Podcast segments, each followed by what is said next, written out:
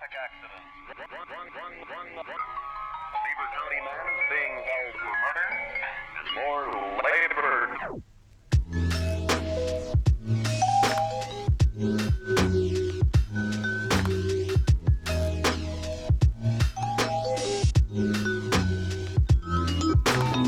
Привет, это специальный выпуск подкаста «Дизайн такой». С вами постоянный ведущий подкаста Никит Лакеев. И Роман Нургалиев, тоже постоянный ведущий подкаста. Да, я еще ни выпуска не пропустил. Это как бы так получилось. Мы работаем э, UX-дизайнерами и раз в неделю собираемся, чтобы обсудить э, продуктовый и не только дизайн. Да, кстати, хорошо, что ты не сказал UI UX дизайнерами, потому что я был э, на мастер-классе Луца Шмидта Так, на конференции, по которой мы будем говорить. И он сказал, что если ваша профессия называется UI UX дизайнер, то вы идиот.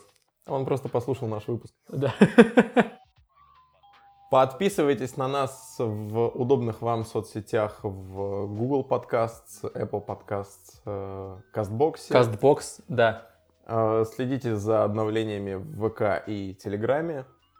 Пишите, говорите, что мы правы, и говорите, что мы не правы. Присылайте темы для выпусков, задавайте вопросы. В общем, мы сегодня собрались обсудить одну конференцию, которая прошла, закончилась позавчера. Конференция называется Профсо UX или Профсоюз. Я говорю профсоюз, ты говоришь профсоюз. Ну, Потому что я не могу говорить профсо...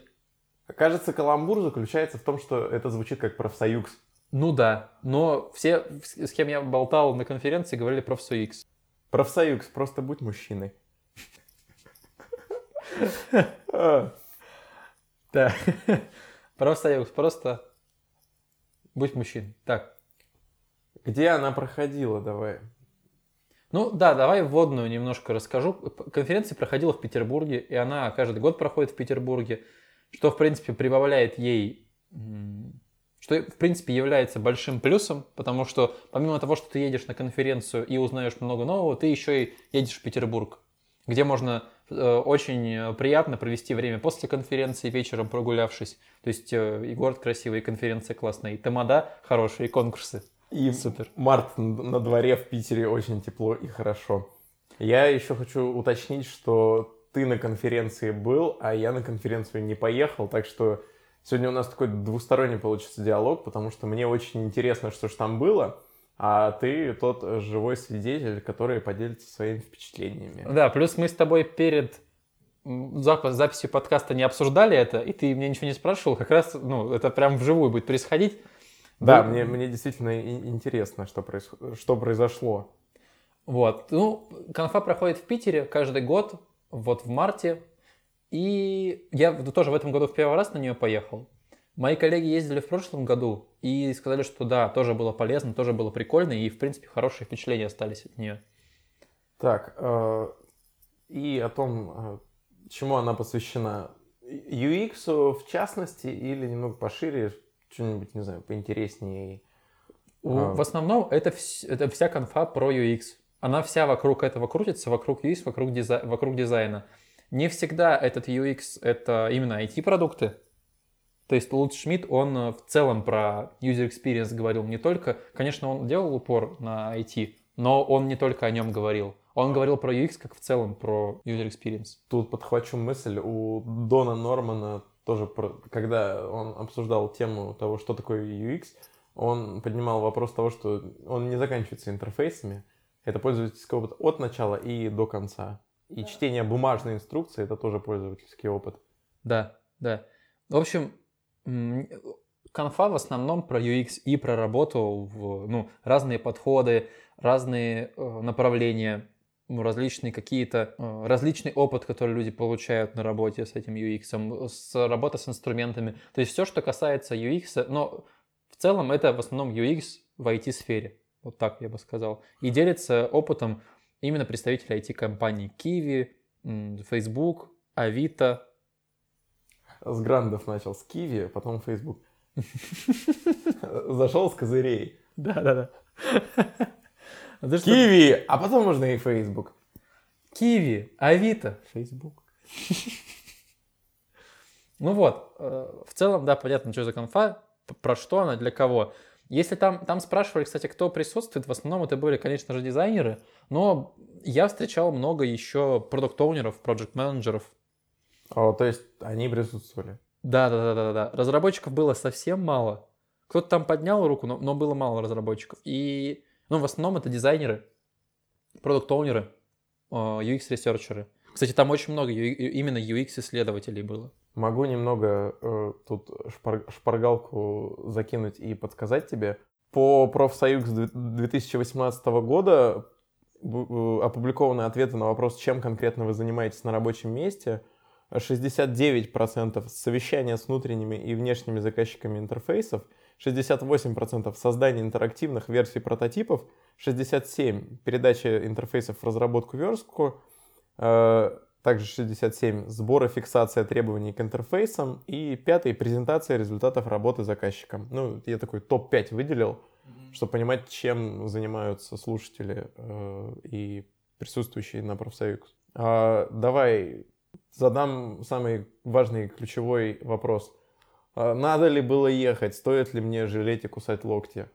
Слушай, даже если убрать тот фактор, что это Питер, и город классный, на конфу ехать стоило. Даже если бы она проходила в городе Юрга, хотя город классный, но не Питер все равно, то на конфу стоило бы поехать, потому что она была очень полезная, и те вещи, которые я там почерпнул на этой конференции, на конференции общей и на мастер-классе Луца Шмидта, в частности, очень, очень, это было бы очень полезно, и я эти вещи, эти знания уже начинаю применять у себя в компании на второй день после конференции. Ну, то есть не сравнится с походом вот на метап, который, на который можно прийти в Новосибирске вечерком в четверг. Нет, абсолютно не сравнится. Это, это другое, и я вот скажу, почему другое. Так, а вот ты чувствуешь себя немного, не знаю, э, ответственнее из-за того, что ты вот на конференцию собрался и поехал, что у тебя была определенная цель провести время продуктивно. Ну, да, я провел время продуктивно. То есть у меня, у меня была... Я понимал, что я еду не в, не в поездку там развлекательную в красивый город, а ехал именно на конфу. И ехал получать знания. У меня так получилось, что конфа началась в субботу, а приехал я в пятницу. Поэтому у меня было много времени посмотреть город, а потом со спокойной душой просто за- за- забыть про то, что я в Петербурге и быть на конфе. Э, К чему, к чему спросил? К тому, что беда бесплатных открытых конференций в том, что люди, мне, мне кажется, или, или действительно так, довольно наплевательски относятся к такому вот open source, к такой открытой, доступной информации, что ну, она, ну и все равно. А когда за билет э, отдали деньги, тогда как-то все это воспринимается сильнее, осознаннее, что ли. Плюс ты еще и в Питер улетел. Да, было такое, что... Ну, у меня, во-первых, еще играла роль то, что я не за свои деньги летел, а за деньги компании, и с меня все равно спросят, что я там узнал, и попросят поделиться знаниями. Поэтому филонить на этой конфе, ну, было как-то неправильно. Плюс ты, когда слушаешь доклады вживую, у тебя есть возможность задать вопросы. И ты слушаешь намного внимательнее, потому что ты думаешь, так, где бы мне хотелось еще уточнить, и ты уточняешь. То есть ощущаешь интерактив, ощущаешь вовлеченность. ощущ- ощущаешь себя абсолютно по-другому. Плюс на этой конференции, почему я очень хотел туда поехать, там было несколько очень полезных воркшопов. А воркшопы это вообще э, способ все прям на примере, ну, ну, поработать прям там и на, на- руками что-то поделать. Если ты что-то будешь делать неправильно руками, тебя исправят. И это намного важнее, нежели смотреть какой-то ролик на YouTube. Такое очень кемеровское. Поделать, Поделать. поделать. Я как наблюдатель в субботу в надежде о том, что я получу какую-нибудь трансляцию или какие-то комменты или фрагменты э, лекций, зашел в канал Профсоюз, и канал, я так понимаю, был скорее информатив... э, информатором для тех, кто там присутствовал, Да. о том, что началось, что закончилось, что в каком зале, где обед и сколько он продлится. Да, Пап- потому что это, это, ну, эту информацию люди искали в разных источниках, да, это хотелось бы, потому что все были в разных залах, и у всех было расписание, то есть, если говорить уже про организацию конфы, то организация мне очень понравилась, у меня не было вопросов, а чё, а где, а как. То есть, э, сначала самого выдали такую карточку, которая на шею вешается. Как это называется? Это называется бейджик, который ты дома не снимаешь. А, да, точно, бейджик, который я забываю, рабочий бейджик, который я Да. забываю снимать дома. Выдали бейджик, но это был не просто бейджик, а такая книжечка, в которой было расписание и памятка. Ну, то есть там, там по, по этому бейджику все смотрели, ориентировались, куда они сейчас пойдут. Это очень удобно, мне понравилось такое решение, потому что ну, у тебя расписание твое не отдельное, там какой-то э, э, на листе А4 отдали, а оно у тебя на шее постоянно висит, и я видел, как люди часто это используют. То есть пока ты стоишь на одном, на каком-то одном мастер-классе что-то делаешь, ты такой хоп, посмотрел, дальше я пойду вот сюда, или там дальше будет обед. Опять же, обед был, обед входил в стоимость, э, кофе-брейки входили в стоимость, все было, все было классно, в плане организации не было никаких проблем вообще, мне все понравилось. Хорошая организация это когда у тебя нет никаких вопросов, правильно? Я так считаю. Когда у тебя не было никаких проблем, ты не тупил. Продолжу немного. Про, про то, с чего я начал, про трансляцию в Телеграме и про объявление. Потому что, когда я читал объявление, было написано, в этом зале проходит э, такое выступление, в этом проходит другое. То есть они проходили параллельно, и Да, на- было. надо было выбрать, да, куда идешь, куда не идешь. Да, правильно. Было три зала, и в трех залах, в третьем постоянно проходили мастер-классы, потому что это была аудитория с партами. Первый, второй зал принимал лекторов. И, ну, нужно было выбирать, на какой ты пойдешь. И, я так понимаю, в первом и во втором зале было много народу, потому что, ну, я во второй вообще не ходил. Там по- получилось так, что во втором зале были лекции, которые мне не были интересны. Я в основном сидел в первом, но во втором было достаточно народу. Но вот у тебя не осталось в, в итоге чувство, что, эх, как жаль, что одновременно туда-туда не успел сходить. По идее, да, я бы послушал. Например, я пропустил рассказ сотрудника Фейсбука, а, док- доклада сотрудника Фейсбука, который назывался Designing with Data. К сожалению, я не знаю, как правильно прочитать имя сотрудника из Фейсбука. Я сдаюсь. Я, я нашел его, да, я... А, Фамилия, кажется, Брайант. Мгм. С В общем, именем труднее. Вот, Забить. Э, Забить надо. да. Доклад сотрудника из Фейсбука, который называется Designing with Data. Ну, я вот к примеру смотрю, да, и еще было послушать, но я не успел. Но сказали, что вышлют видео, еще не выслали, но обещали видосы. О, это приятно. И то есть те, те лекции, которые я не успел посмотреть, я их посмотрю потом дома, с, ну, с удовольствием обязательно посмотрю, потому что все равно было интересно. Ну да, и Хотелось плюс узнать. ты очень сильно в контексте того, что происходило. Да, и я в контексте, поэтому, ну, и и у меня коллеги ходили на, на, другие, на другие доклады, сказали, что было круто. Отлично. Ну, мы плавно переходим уже непосредственно к темам, Да, кот- да. на которые ты смог сходить, на которые не смог сходить, э, и воркшопы, которые посетил. Давай к темам.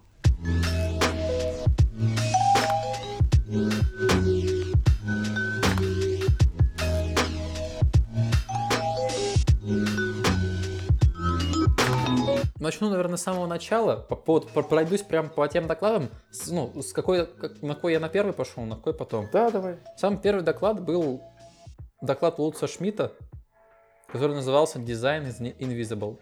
Он был не про UX дизайн, а он был в, в ну, в целом, можно сказать, за, за дизайн в целом. Он рассказывал про то, как он прочитал однажды книгу Люциуса Буркхарта. Вот, эту фамилию я смог прочитать. И там он прочитал о том, что дизайн на самом деле должен быть невидимым. Но он подумал, как так, дизайн невидимый, я же тут, он тогда еще работал графическим дизайнером, он подумал, ну блин, я же делаю красивые вещи, должны же все видеть, должно же видно быть.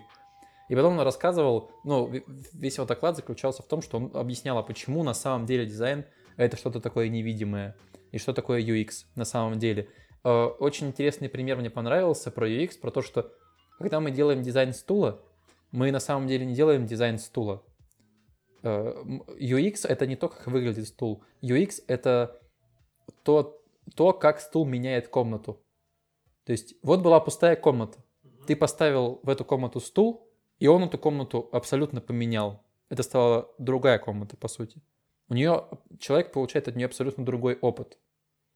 И вот весь доклад у него был об этом, о том, что, что такое UX и как, ну, как он влияет на продукт, на, на, любой продукт, на IT-продукт, на какой-то, какой-то продукт промышленного дизайна и так далее. Он пытался, он хотел объяснить э, все, ну, всей аудитории, что такое, вот почему дизайн должен быть невидимым и что такое UX на самом деле. Я могу немного распространить эту мысль, э, опираясь на свой собственный опыт. Э, я сейчас нахожусь в той стадии, когда я пытаюсь отучить себя от привычки делать э, вау красиво, потому что вау красиво у меня, получается, в списке приоритетов отходит на какой-то четвертый, пятый уровень, потому что мне нужно заставить продукт, чтобы он э, работал, а, работ, потом работал рационально, а потом работал эффективно, выполнял ту задачу, которую, которая перед ним стоит, и оправдывал создание этого продукта. И э, то, что это красиво, ну, оно получается где-то уже как следствие. Да, да. Ну, то есть э, стиль, расстояние, э, последовательность получается скорее не от того, что все было предано общему, подчинялось общему стремлению сделать э, визуально привлекательный и красивый инструмент, потому что красота Excel не в том, как он выглядит, а в том, что он могучий и работает. Да, да. И у него еще был интересный пример. Он, э, он приводил пример дизайна про то, что был, не помню в каком уже городе немецком, был аппарат для УЗИ он был огромный, и там было куча кнопочек, он был непонятный. Потом придумали новый аппарат для УЗИ, который был тоже такой же большой, но кнопок там было меньше, он был понятнее, и это был такой аппарат, с которым мог бы работать любой, любой человек, сидящий в аудитории, немножко разобравшись. Но он сказал, что дизайн заключается не в том, что сделали проще инструмент, и потом показал, что ребята ну, сотрудники Philips придумали аппарат для УЗИ, который подключается к планшету. Через приложение ты просто подключаешь такой аппарат УЗИ. Это просто, по сути, такой, это знаешь, как УЗИ держит в руке тут саму штуку, которая тебя просвечивает. Кажется, это... А, как, когда там крем, вот это... Да, да. Да, да. понял. М- когда мануальное УЗИ происходит. Да, да, да. Она подключается к планшету, и все, и ты делаешь УЗИ. Она переносная.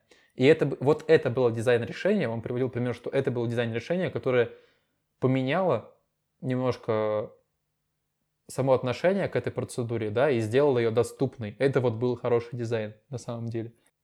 И вот в этом работа дизайнера заключается. Я бы уточнил еще, что было лекцией, что было докладом. Это, это была лекция, правильно? Да там все было докладом. А, нет, не, не доклад. А, что, что, да, что доклад, а что воркшоп. Да, э, это был доклад. На следующий день у Луца Шмидта еще был воркшоп, за который надо было отдельно платить. Но, поверь мне, он того стоил. Что же было там? На воркшопе у Луца Шмидта? Да.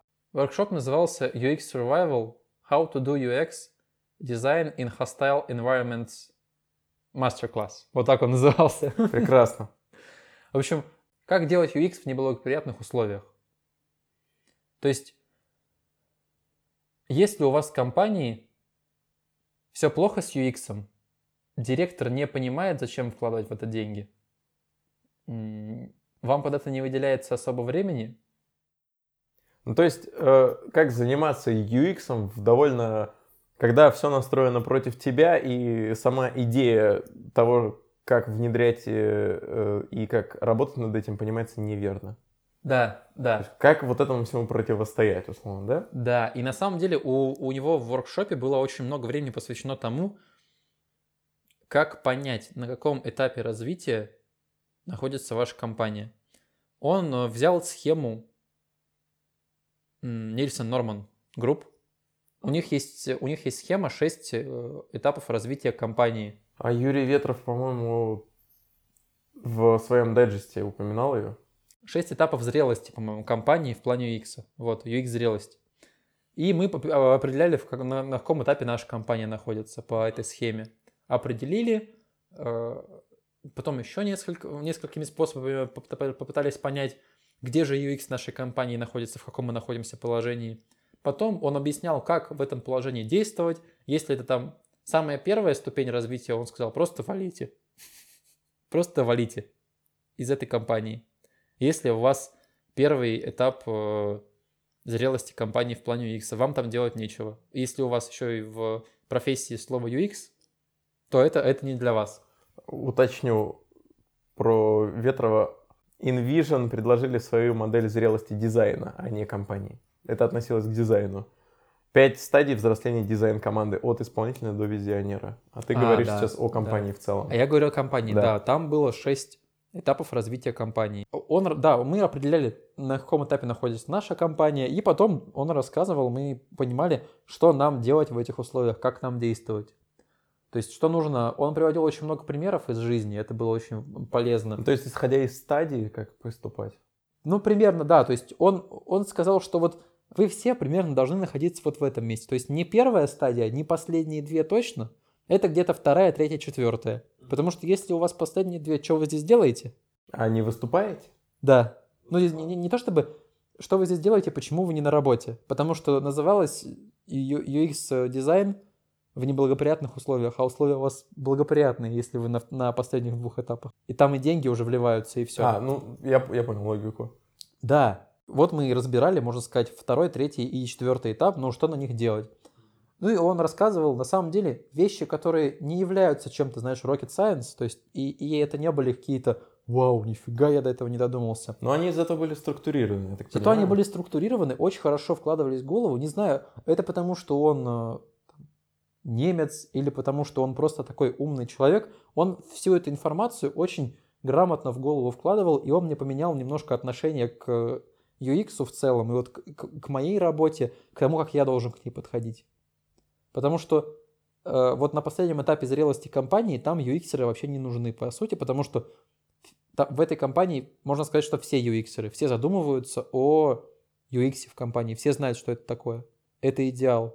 Но по этой схеме у него от первого этапа до шестого должно пройти 40 лет. А, а если компания началась в 2010 году, он не берет поправку на то, что э, многие сферы и так уже развиты? Там такие условия отношения к UX, что а, ну, для, для развития нужно много лет. Он сказал, что это примерно, то есть э- это, это примерно данные, но это данные Nielsen Norman Group. И он приводил в пример Disney, потому что это компания, в которой над, над опытом настолько работают, что ты приходишь в Диснейленд, и все точно предопределено. Какой ты опыт получишь где там в Диснейленде, это все предопределено. И это вот был его, ну, такой э, главный пример. Он его приводил и в, э, в своей лекции, в докладе, и вот он, он этот, этот пример был в воркшопе. Ну вот насчет этой темы про 40 лет я бы, конечно, все-таки бы посидел бы да поспорил, потому Ну, что... я думаю, он, у него бы нашлось, что тебе сказать. Безусловно. А, Потому что я пытаюсь понять, мне как э, задумывался на тему стриминговых сервисов э, музыкальных и ре- решил узнать, в каком году появилась Яндекс Музыка. Так вот, она появилась в 2010 году. А а в том виде, в котором я ей пользуюсь, как приложение э, на мобильном телефоне, она появилась для меня относительно недавно. А еще есть iTunes. И вот iTunes как магазин музыки появился в 2003 году. А, а мне стоит ли считать э, iTunes как э, маленький проект или iTunes как часть одной большой компании Apple? Ну, подожди, там же, там же у него разговор в докла- У него в мастер-классе разговор про то, что тебе на переход с первого до шестого нужно 40 лет. Ты же можешь запуститься на шестом этапе. А, Яндексу-то самому сколько лет? Дофига уже. вот. Спасибо, что уточнил, потому да, что... да, да, да, да, да. Я просто, да, я, я подумал, что ты про другое немного говоришь. Да, там было именно при переход между стадиями, потому что, э, ну, ты можешь представить, насколько сложно в крупной компании поменять мышление всего руководства с «а что такое UX, нафига нам в него вкладывать столько денег?» до «конечно, UX, держите 100 миллионов». Ну, Э, условно. Тут, я, да, я хочу уточнить, что очень важно, с чего начать. Да.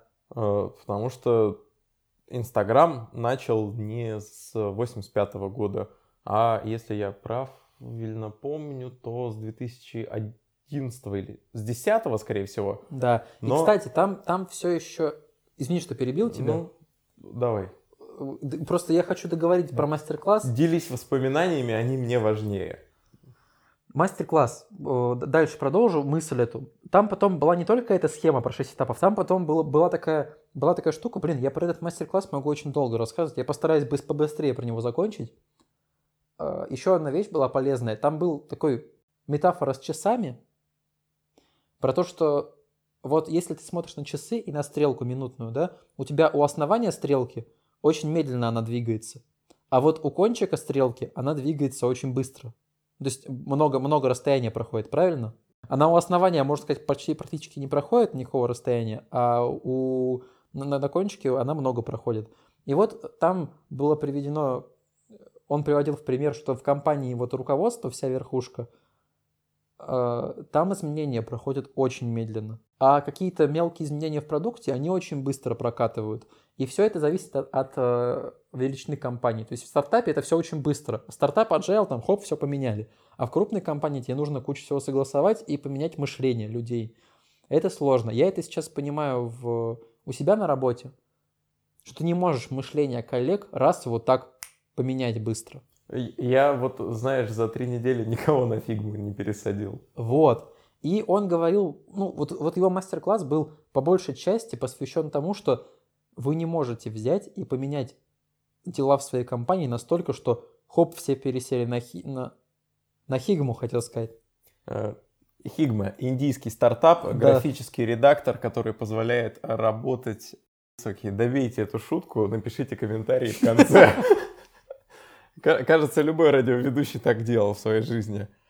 А, Так, э, ты не можешь сразу пересадить всю компанию на фигму, ты не можешь сразу п- пояснить всей компании, что UX это важно, ты не можешь за год сделать так, чтобы в твоей компании появились UX-лаборатории. Это все очень медленно протекающий процесс, и ты должен понимать, на каком этапе, ну, где ты в этой вот, э, где ты в этом большом механизме находишься и что ты можешь сделать, и акцентироваться на том, что ты можешь сделать, а не на каких-то вещах, которые для тебя, ну, недостижимы просто потому, что это, это очень долго.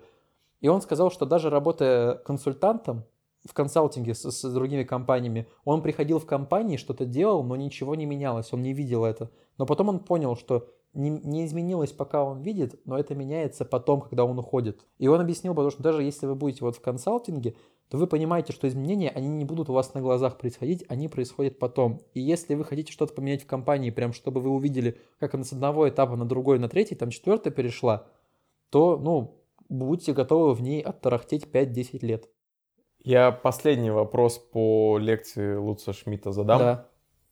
Я правильно понимаю, что в этих стадиях есть лазейка, и не обязательно начинать всегда с первой стадии, можно при хорошей организации начать с второй и третьей.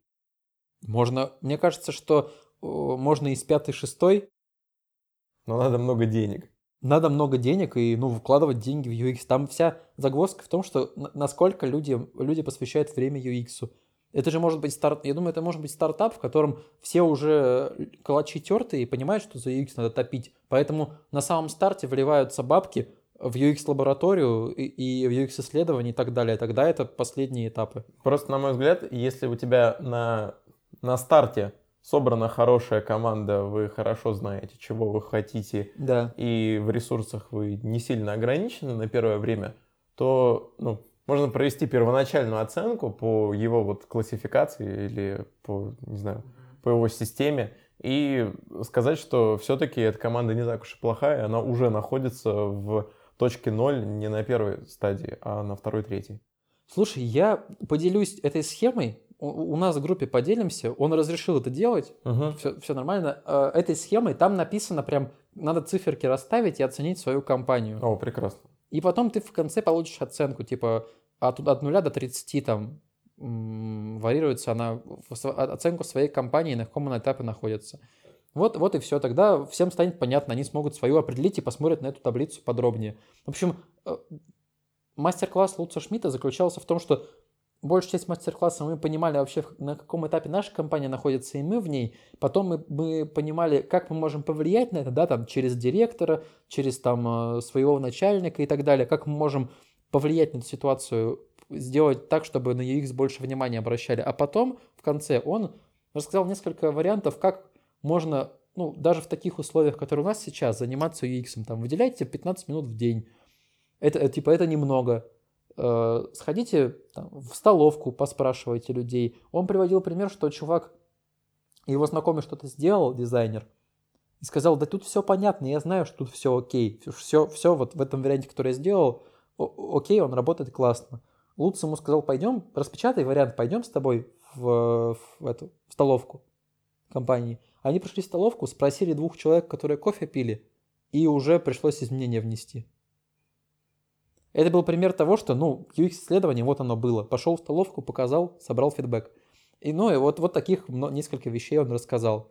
То есть, ну, это было понятно, это было очевидно, но как бы тут, тут э, я получил это от эксперта, что так это нормально, это тоже исследование, и так надо делать. С лекции Луца Шмидта «Дизайн is invisible» я думаю, мы разобрались, у меня сейчас вопросов нет. Я с х... лекцией и с его мастер-классом UX Survival тоже разобрались. Да, я хочу посмотреть на, уже на эту таблицу и позаполнять. Хотя вот по ощущениям первоначально мне кажется, что в моей компании все не так уж и плохо, все довольно хорошо. Да, мне, моей мне... тоже, моя тоже не на последних этапах. Ну, да, ну, мне осталось... Не, только... не на начальных, не на последних, но на нормальном этапе. Да, осталось только циферки расставить. Давай, рассказывай, Давай куда, дальше, куда да. ходил. Дальше, мастер-класс Александра Окунева, слэш-дизайнер канал, подписывайтесь, Кла- классная штука.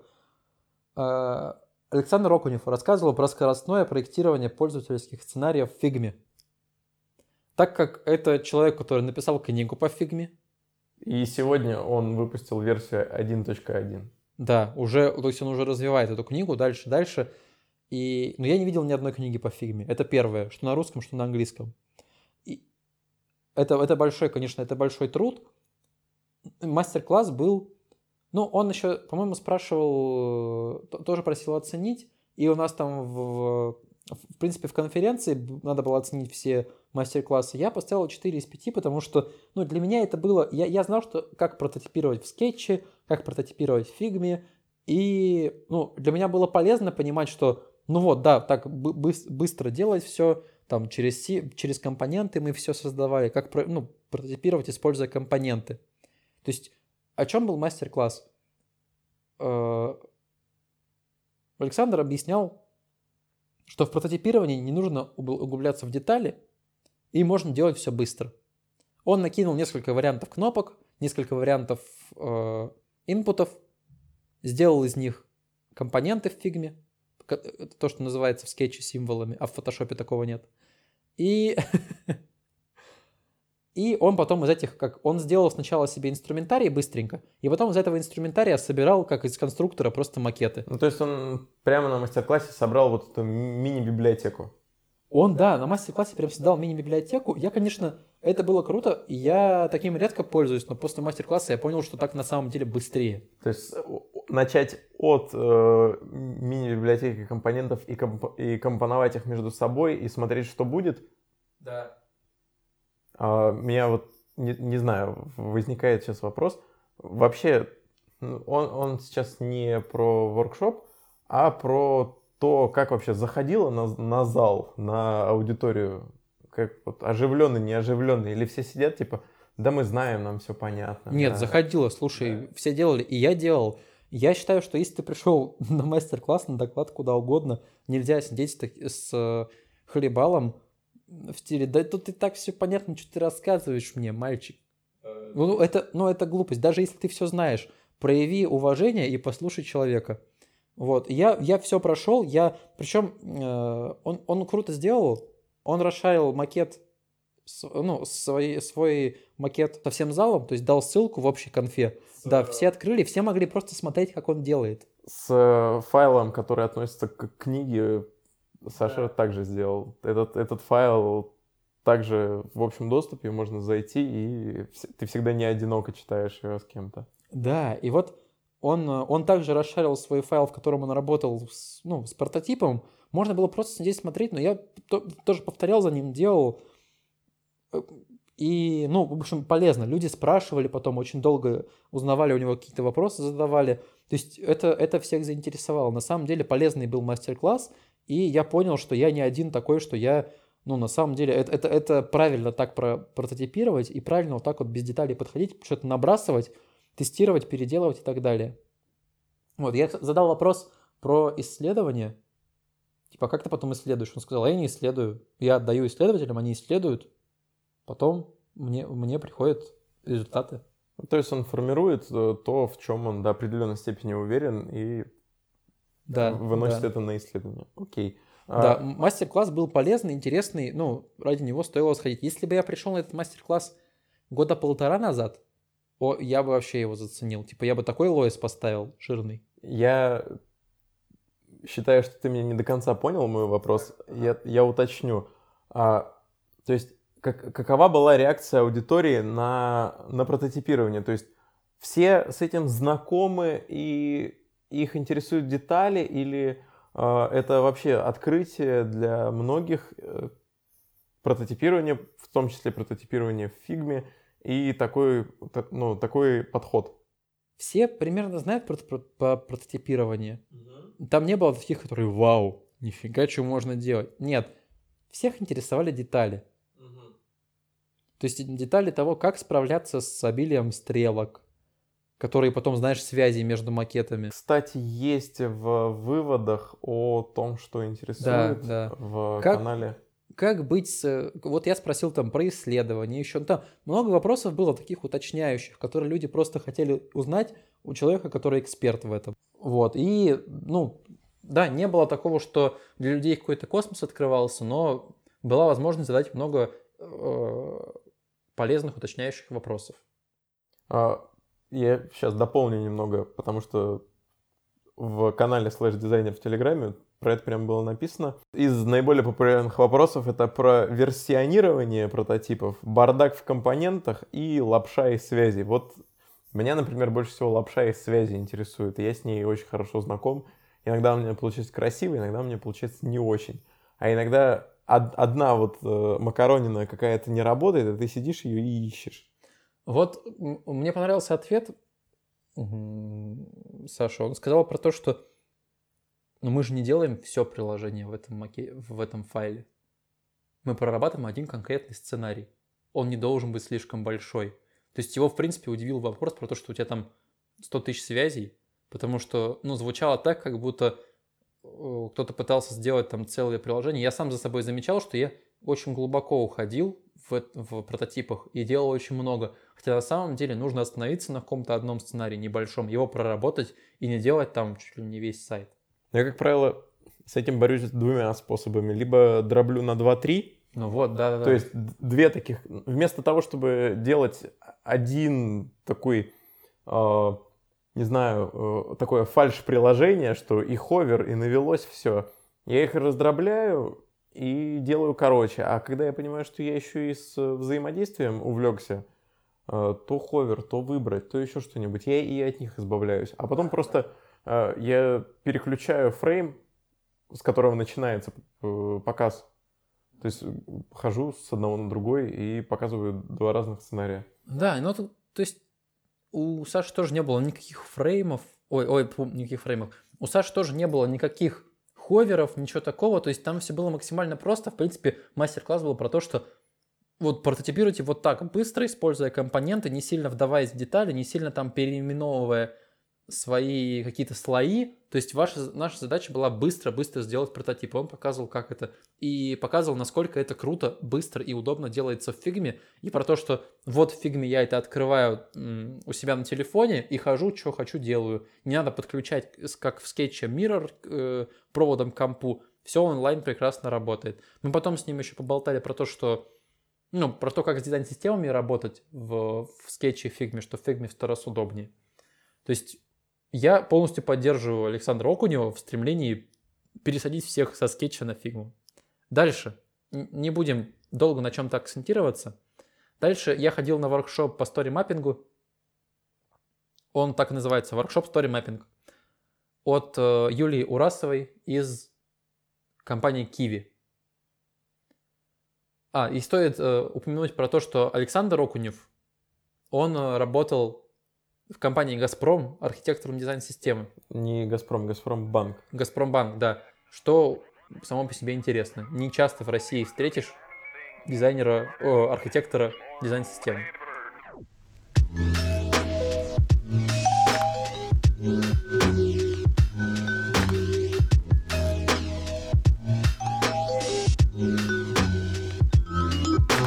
Воркшоп по story mapping у. Я до этого, признаюсь, не использовал этот инструмент, не использовал story mapping, но побывая на, ну, побывал на воркшопе и захотел это применить. Даже вкратце Вопрос. Это с Customer Journey Map связано? нет. О, тогда я понятия не имею, о чем сейчас идет речь. Там постараюсь вкратце объяснить, что это значит. Что такое story mapping? Приводилось все на примере, не помню, Вася, по-моему, был. Он захотел, допустим, встретиться со всеми остальными дизайнерами, потому что он скучает по ним. Давно не видел. И вот мы клеим стикер. Вася, дизайнер. Ниже клеим стикер. Его цель. Хочу встретиться, собрать всех дизайнеров. Потом ниже. Вот есть Вася, вот есть цель. Ниже мы клеим стикеры. Клеим, что он должен сделать, чтобы своей цели достигнуть. Там, первое. Выбрать место. Второе. Назначить время. Время и дату. Третье. э, Всех уведомить о том, что где мы встречаемся и во сколько и как. Четвертое. Всех собрать в этом месте. Вот, допустим, 4, 4 есть этапа. И потом ставится черта. Вот у тебя есть цель, о, е- у тебя есть Вася, есть его цель, есть его путь. И потом под каждым шагом этого пути ты пишешь, как Вася может этой цели, дос- э, ну, этот шаг выполнить. А скажи, пожалуйста, а- а вот эти вот, не знаю, функции или действия по достижению цели, они должны быть связаны между собой или они вот а, на описываемой тобой диаграмме параллельно стоят? Действие по достижению цели Да, да, да. То есть одно из вытекает из другого, они связаны один, один между собой? другим. Да, один это как это путь. Вот, э, очень, очень важно, потому что сейчас Да. э, ты оп- описываешь такую довольно визуальную штуку, э, Да-да-да. и я могу, как слушатель, понять ее неправильно. То Это есть это линейный процесс, то есть один процесс, другой процесс. да, это путь. Цепочка. Это цепочка, да, это от одного, то есть он должен там найти, забронировать место, там, найти, забронировать место, дату и время определить, всех уведомить и собрать. Это одно за другим идет. Вот. Это да. первое, второе, третье, четвертое. И потом ниже под каждым э, мы начинаем выписывать, что он должен сделать, чтобы выполнить эту задачу. То есть там найти место, как он может это сделать. Выбрать какое-то из, из тех, которые он уже знает, поискать в гугле, посмотреть, спросить друзей, спросить коллег, посмотреть рейтинг, то есть несколько Ну, вариантов. то есть у тебя вот это дерево разрастается из-за того, что ты уточняешь, э, декомпозируешь. Это, это скорее не дерево. Это вот мы расписали его путь, и под каждым шагом мы вот выписываем, как он может этого достигнуть. А это варианты. Да, это варианты.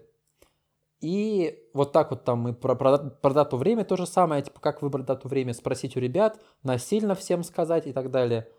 И вот так под каждым. И потом мы это все сортируем так, что сверху оказываются, сверху оказываются те, которые самые легкие, снизу самые сложные. И берем вот первая встреча, первая версия встречи и выделяем э, самый верх, то есть самые легкие варианты. Вася выбирает из тех, которые знает, ставит дату насильно, чтобы не париться, потом э, уведомляет всех, просто письмо всем рассылает, э, или там в чатик пишет. И пятое, чтобы узнать, как э, придут все или нет, типа просто надеяться, что все придут. Я правильно понимаю, что все остальное выно- вы- выносится за пределы этого МВП? Да, да. А, все остальное, ну, что-то из этого пойдет во вторую версию. И это такая, это был пример, на котором мы разобрали, как мы с разработчиками работаем. Вот у тебя есть какая-то целевая аудитория, какой-то сегмент. У этой це- целевой аудитории есть цель, допустим, добавить фото в письмо, да, если мы там почту разбираем. Ну, заатачить, Да, прикрепить. заатачить что-то. У него есть определенные шаги, которые он проходит. Создать письмо, за- зайти в почту, создать письмо, нажать на кнопку, выбрать фотку, добавить фотку, написать, э, написать какой-то текст и отправить письмо. Вот у него путь, и на каждом этапе мы также расписываем. Но мы расписываем не что пользователю нужно сделать, а что разрабам нужно сделать. И делаем это вместе с разрабами. Прикол в том, чтобы вот мы брали, мы продумываем так одну фичу какую-то. И мы, когда прописываем, что нужно сделать разрабам, чтобы пользователь по этому пути прошел, мы акцентируемся именно на том, чтобы он хотя бы минимально прошел весь путь один раз. А если мы эту карту не чертим, то мы можем зациклиться на том, чтобы мы прорабатываем максимально первый шаг пути, хотя это не нужно. То есть ты, ты на первом шаге пути, Вася проводит очень большой ресерч того, в какое место пойти, как всех собрать, хотя ну, этого, это не нужно, нужно просто куда-то всех собрать, хоть, блин, возле туалета собраться. Перекликается несколько с э, докладом, с внутренним, который я слушал, о том, что а, принять, для того, чтобы принять работу э, по дизайну, стоит оценить, осуществ... был ли осуществлен переход из состояния А в состояние Б. А вот какими способами он был осуществлен, Да. уже проверить потом. Вот, Нет вот, вот. смысла сидеть и оценивать промежуточные состояния, если э, из состояния А в состояние Б не перешло. Вот, вот. И тут к тому же, что ты вот рисуешь такую карту и пишешь под каждым шагом, как, какими способами мы можем дать человеку пройти весь этот путь, и потом выбираешь самые легкие варианты, если он приемлемый, да? Причем ты это делаешь с разрабами, то есть они помогают, они накидывают идеи, и это немножко их раскрывает. И, ну, я вот сейчас буду пробовать этот, этот- этот метод после отпуска вернусь, и мы попробуем провести такой user story mapping. А, Про то, почему стоит это делать с разработчиками. Я, например, люблю заниматься так... Не то, что люблю я заниматься, но есть за мной такой грешок. Люблю я заниматься самоцензурой и определять за других, а, что сложно разработать, а что легко. И Да-да-да. когда я говорю о том, что «А, сюда встроить поиск, наверное, не очень, просто выпадающим списком решим, а потом я получаю в ответ, ну вообще-то здесь вставить поиск, э, расплюнуть, давай, давай поиск. Ну да, Я успокаиваюсь и говорю, а, ну окей, тогда поиск. Я тоже иногда подхожу к разрабам, спрашиваю, а это можно вообще сделать? Это не сложно? Мне говорят, «Пф, нет. Да, я постепенно пытаюсь э, изучать какие-то ос- основы и то, как устроена разработка, но я не, не тот человек, который в состоянии оценить и сказать, вот это два дня, а вот это два часа. Так что да, разработчик действительно... Да. В общем, story, map- story mapping тоже классная штука. Я ее уже буду применять у себя в продукте. Долго сейчас на этом акцентироваться не будем, тоже будем двигаться дальше. Если интересно, спрашивайте у нас в группе. Мы, я могу какие-то презентации, материалы скинуть Так, по этому это получается воркшоп, воркшоп Mapping Юлия Урасова, Киви. Да, да, Юрий Урасова, Киев. Дальше идем.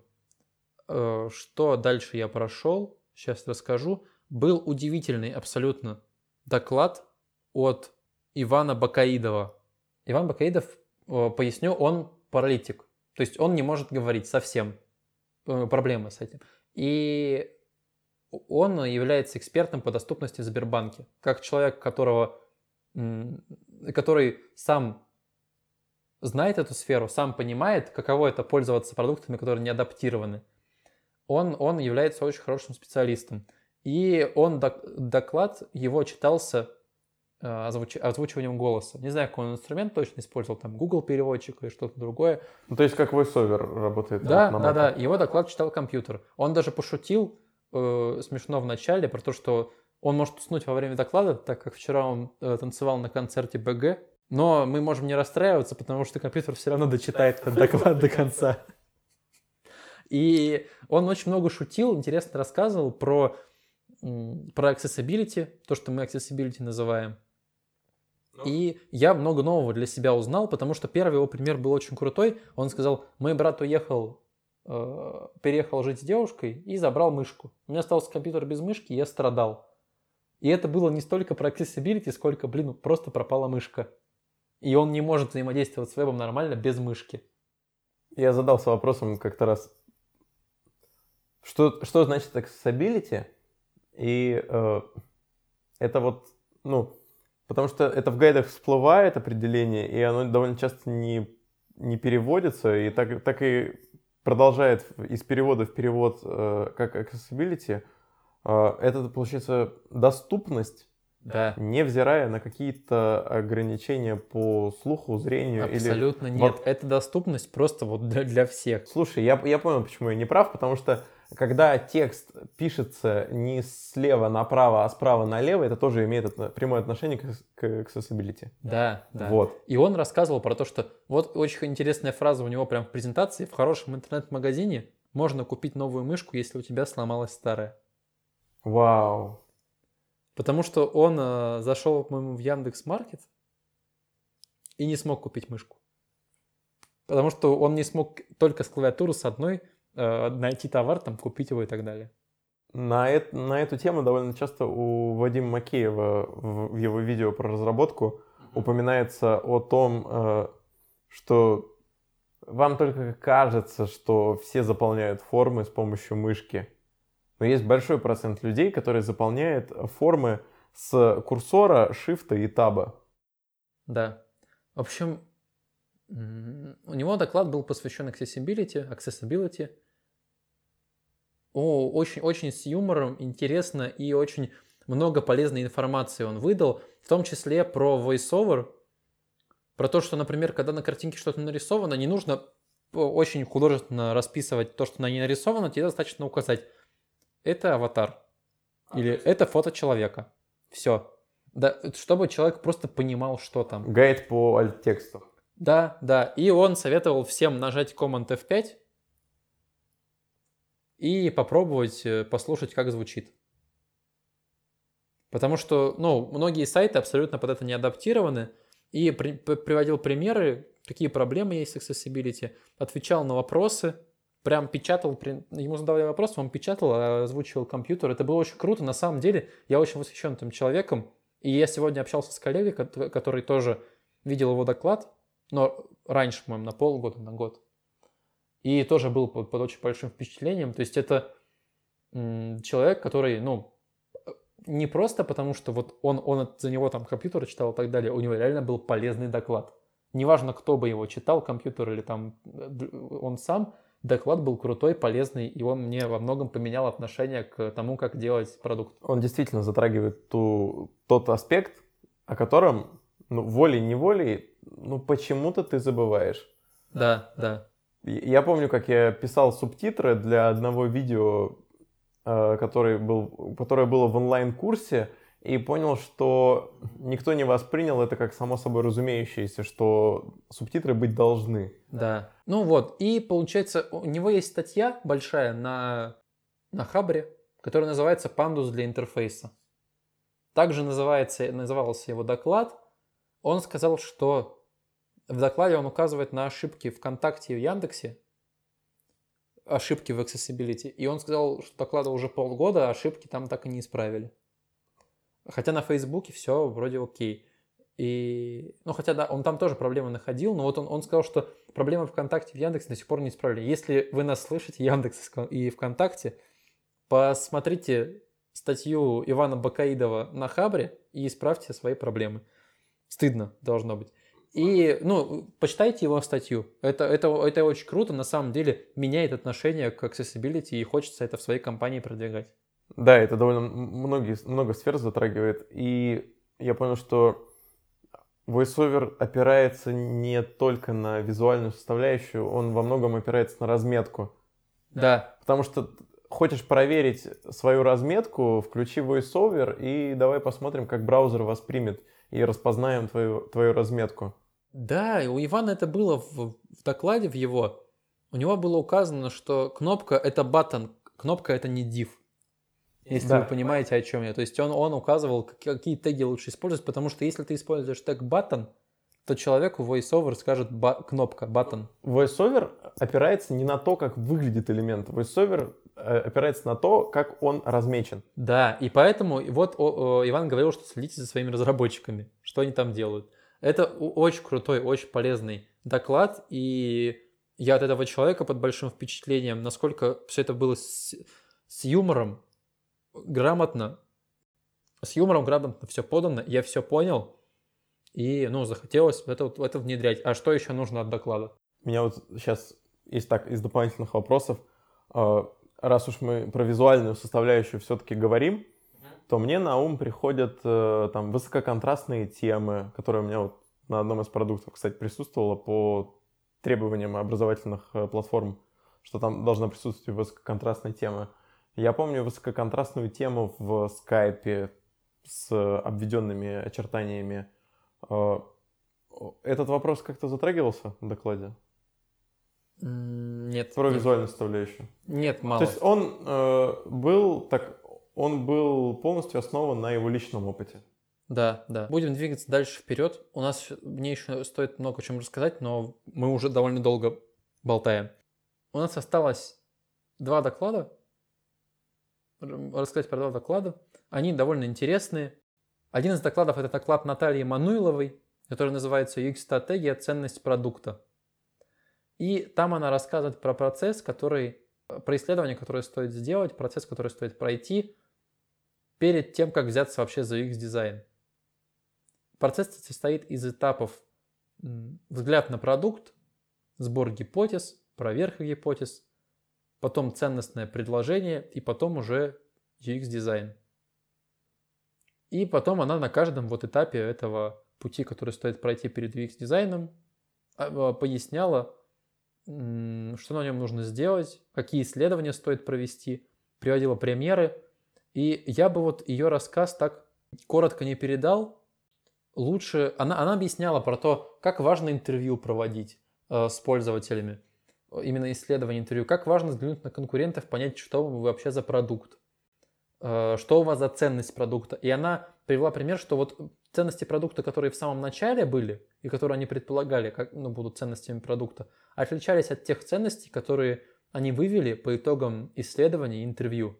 И по, по, по итогам того, какие они гипотезы там сделали, и прототип, по того, как они протестировали прототипы. Ну, это еще, еще одна, еще один доклад на тему, как хорошо начать и как важен э, хороший старт. Да, да. Как важно провести интервью, провести исследование, и на его основе уже создавать продукт э, и, и понимать, что этот продукт вообще нужен. Об этом много кто говорит, но мало кто это слушает, к сожалению. Хотелось бы, чтобы больше людей об этом знало, и я советую пос- посмотреть потом, если выложат видео в открытый доступ. И если не выложат, то я постараюсь как-то найти статьи, может быть, ее, или похожие статьи с таким же посылом и выложим в группу, потому что это очень важно. Проводить исследования э, перед тем, как ты делаешь продукт какой-то. Одно из самых удивительных, что на ум мне сейчас приходит, это то, что в апреле э, Google э, сворачивает Google Plus полностью. Да. То есть, име- имея корпорацию и такую дорогую компанию, ну вот, вот у тебя перед глазами пример э, продукта, который в итоге оказался не нужен. Ну, да, да.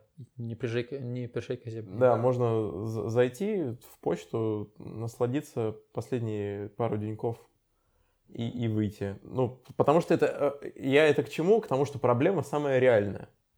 Создать, э, со- создать то, что на самом деле никому не нужно. Так, дальше. Очень хороший, в общем, очень хороший доклад был у Натальи Мануиловой.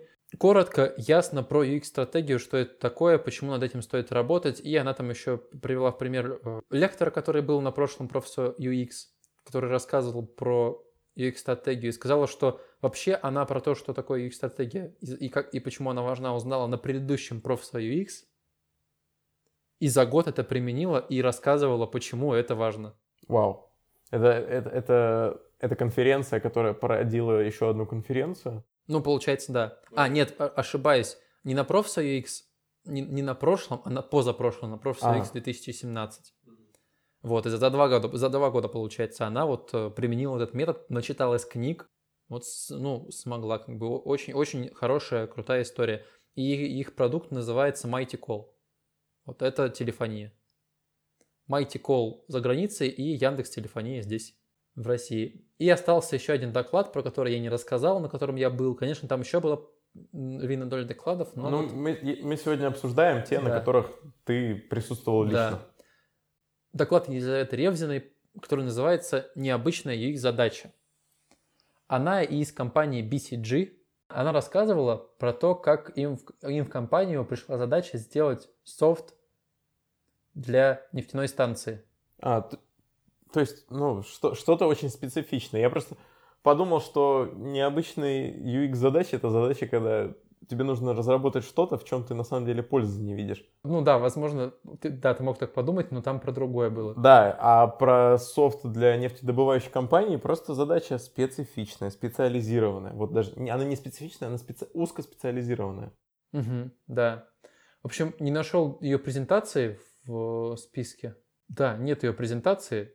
Вот. Но, в общем, она рассказывала про необычную задачу. Это вот софт для нефтяной станции. Она сказала, что до этого она думала, что она занималась необычными задачами. Но после задачи с нефтяной станцией все остальные казались довольно-таки тривиальными. Потому что там нужно было уменьшить количество аварийных ситуаций. Насколько я помню.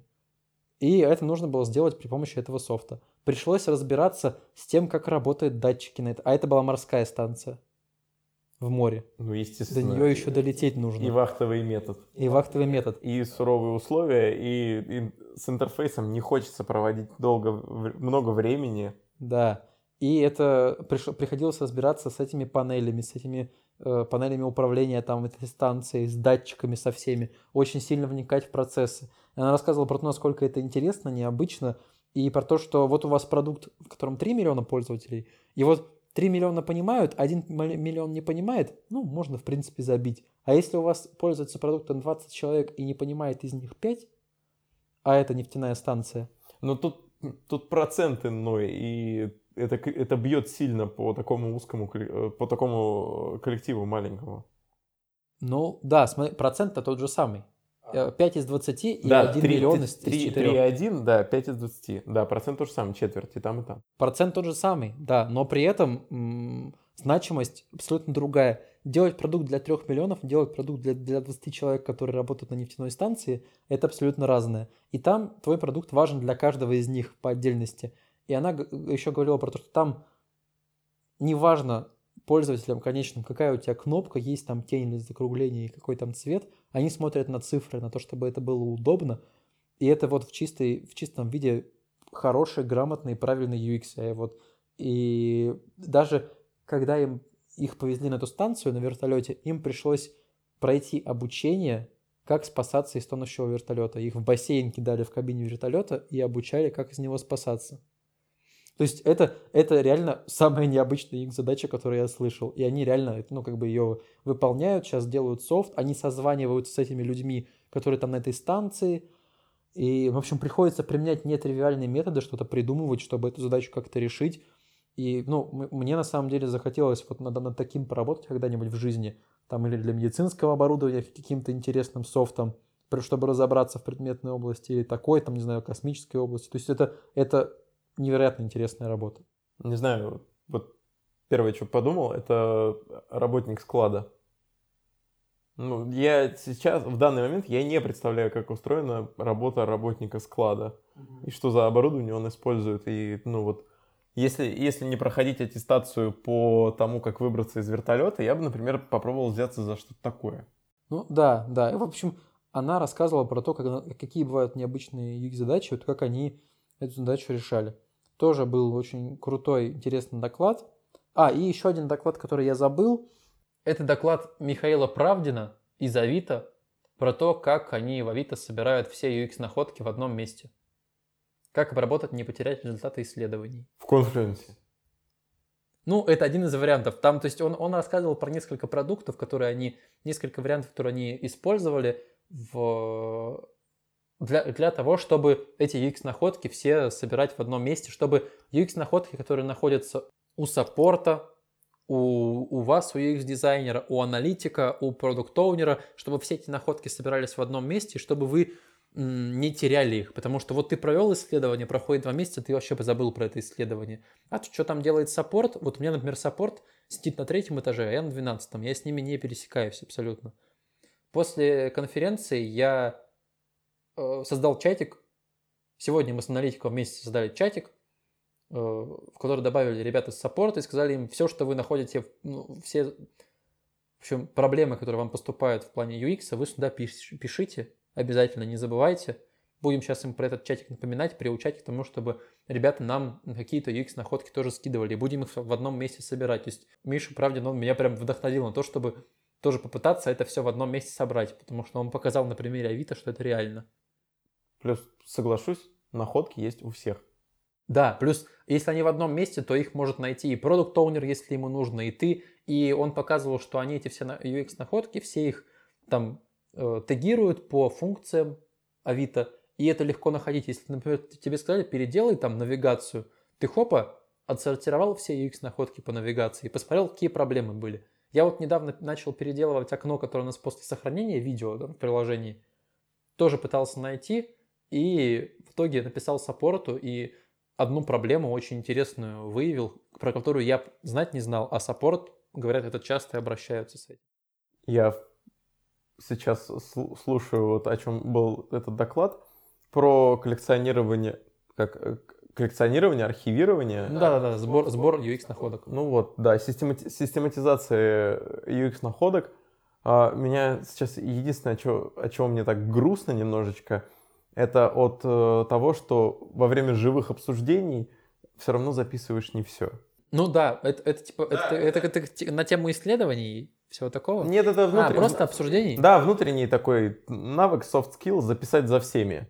Да, да, да, есть такое. А оценить, насколько важная информация была и насколько она применима, уже потом. Да, интересный доклад. В принципе, он рассказал, как они пришли к тому, что нужно собирать эти X-находки в одном месте, и перечислил несколько инструментов, которые, которыми они пользуются для этого. Вот. В целом, это вот все доклады, которые я посмотрел, еще, э, которые я послушал, были доклады. Был, был workshop, Kickoff Project Workshop. Это про, про то, как э, свою работу показывать, продвигать, презентовать. Был, был доклад Designing with Data от э, парня из Фейсбука, да, он рассказывал про то, ну, в общем, как, как с данными дизайн какой-то делать, тут по названию в принципе, понятно. Нет. Я, ну, погоди, он имел в виду а, дизайн, который опирается на данные исследований или дизайн, в котором просто применяются реальные данные? Дизайн, в котором применяются реальные данные. Вот, ну, чтобы не заполнять все Константинопольский Константин Константинович. Вот, а, да. Э, был рассказ про эвристику как базу знаний по UX. Не знаю, что, что это означало. Просто зачитаю, да, кто что рассказывал. Эвристика как база знаний по UX. Как превращать пользовательские инсайты в новые продукты. То, что мне интересно послушать, я не успел. Вот как превращать пользовательские инсайты в новые продукты. UX-процессы в компаниях был круглый стол, тоже круглый стол очень интересный, интересный формат, тоже ну, не успел, не пришел, но хотелось бы тоже послушать. Был рассказ э, о работе над ошибками, как, ну, работа над ошибками, вероятно. Сайт проекты для исследователей, как прокачивать свои навыки помимо работы. Был рассказ UX, а, ну вот, UX в исследовательских проектах, дизайн системы, разработка внедрения подводные камни, проектирование голосовых интерфейсов на примере Петровича, OverC, версионность дизайне, Э, паттерны проектирования CRM-систем. То есть куча-куча еще было докладов, на которые я не успел сходить, но очень бы хотел их послушать. Если вы были на профсо UX и знаете про эти доклады, были на них, есть что рассказать, пожалуйста, пишите в нашей группе. Я думаю, сегодня очень простой вывод нашего выпуска. Надо было ехать. Надо было ехать, да. да. Я теперь думаю, что я постараюсь каждый год э, посещать эту конференцию, потому что было очень интересно, было много крутых докладов, э, много очень нового, я для, очень много нового я для себя узнал. Очень хорошо было э, все это организовано, плюс, ну, Петербург. Все это в Петербурге, еще очень красивый сеттинг, и эта поездка очень надолго в моем сердце останется и в моей голове. Вот были бы вот у них брендированные подштанники профсоюз. Я бы поехал. Было бы супер. Было бы супер. Вот это, вот это ориентировано на аудиторию. Да, в общем, э, ездите на ProfSoX, ездите на другие конференции. Мы постараемся со всех конференций, на которых мы будем как-то э, инфу вам рассказывать, как-то эти, эти конференции освещать. Если вы знаете что-то интересное про профессор X, были на, на, на тех э, докладах, на которых я не был, пожалуйста, напишите нам в группу, и мы создадим обсуждение профессор X 2019. Пишите там, рассказывайте, давайте обсуждать. С вами был специальный выпуск подкаста «Дизайн такой», посвященный конференции «Профсоюз 2019», который проходил в Санкт-Петербурге. Да. С вами были Никита Лакеев. И Роман Нургалиев. Всем пока! Пока!